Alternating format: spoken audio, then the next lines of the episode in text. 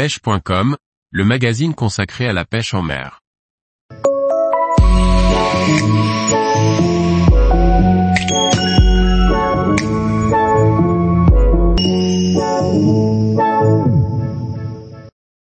Pêcher le silure au leurre, quel type de leurre choisir? Par Olivier Lalouf. Le silure est un animal fascinant et étonnant. Traquer les silures au leurre est loin d'être une partie facile. Le pêcheur doit alors s'armer de patience et prospecter les meilleurs abris avec les bons leurres.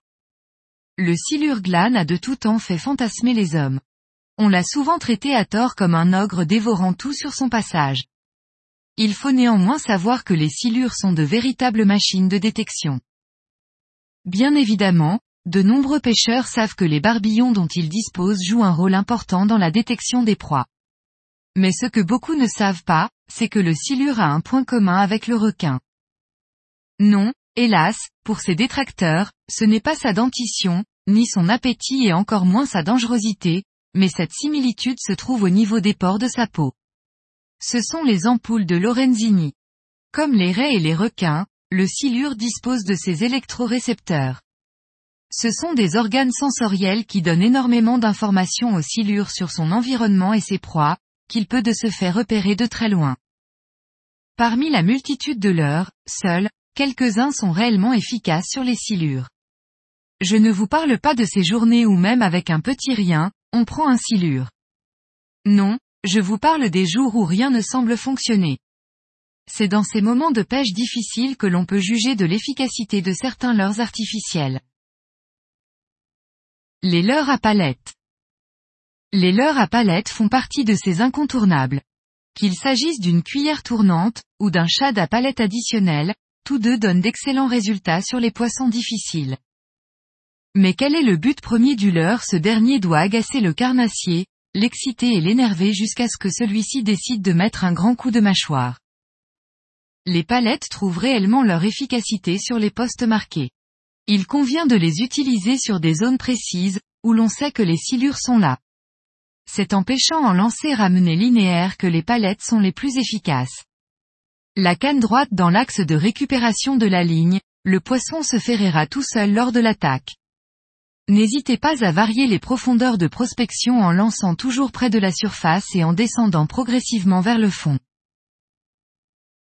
Les lipless. Autre leurre très intéressant, le lipless. Ce poisson nageur est parfait pour prospecter les zones profondes on le destine plus à des pêches de prospection, en dérive. Évitez d'utiliser ce type de leurre du bord, car le risque d'accrochage est trop important. Le lipless doit être animé verticalement par des coups de sion rapides, d'environ un mètre d'amplitude. Prospectez les zones proches du fond, de manière à déclencher l'agressivité des silures qui y sont tapis. Les touches sont alors violentes, car elles arrivent très fréquemment à la descente du leurre. Les cuillères ondulantes. Enfin, il reste bien entendu, l'indémodable cuillère ondulante qui semble avoir été conçue pour la pêche de nos silures. Ce leurre vieux de plusieurs décennies, reste toujours une arme redoutable pour traquer les moustachus. Privilégiez les modèles lourds de 70 à 120 grammes pour pêcher les grandes fosses profondes. Ce leurre se destine plus à des pêches sur zone, lorsque l'on sait que les silures sont là en groupe il est préférable de récupérer cette cuillère lentement en linéaire. L'ajout d'un teaser sur l'hameçon triple ajoute de l'efficacité à ce leurre. Un leurre souple de type grub ou octopus augmente les vibrations et la portance dans l'eau. Cela nous permet de réduire la vitesse de récupération et de gagner en attractivité. Pour tous ces leurres, il est possible de connaître la profondeur de prospection. Comptez le nombre de secondes que le leurre met à toucher le fond. Ainsi, Lorsqu'à 8 secondes vous touchez le fond, à 4 secondes, vous pêchez la couche intermédiaire.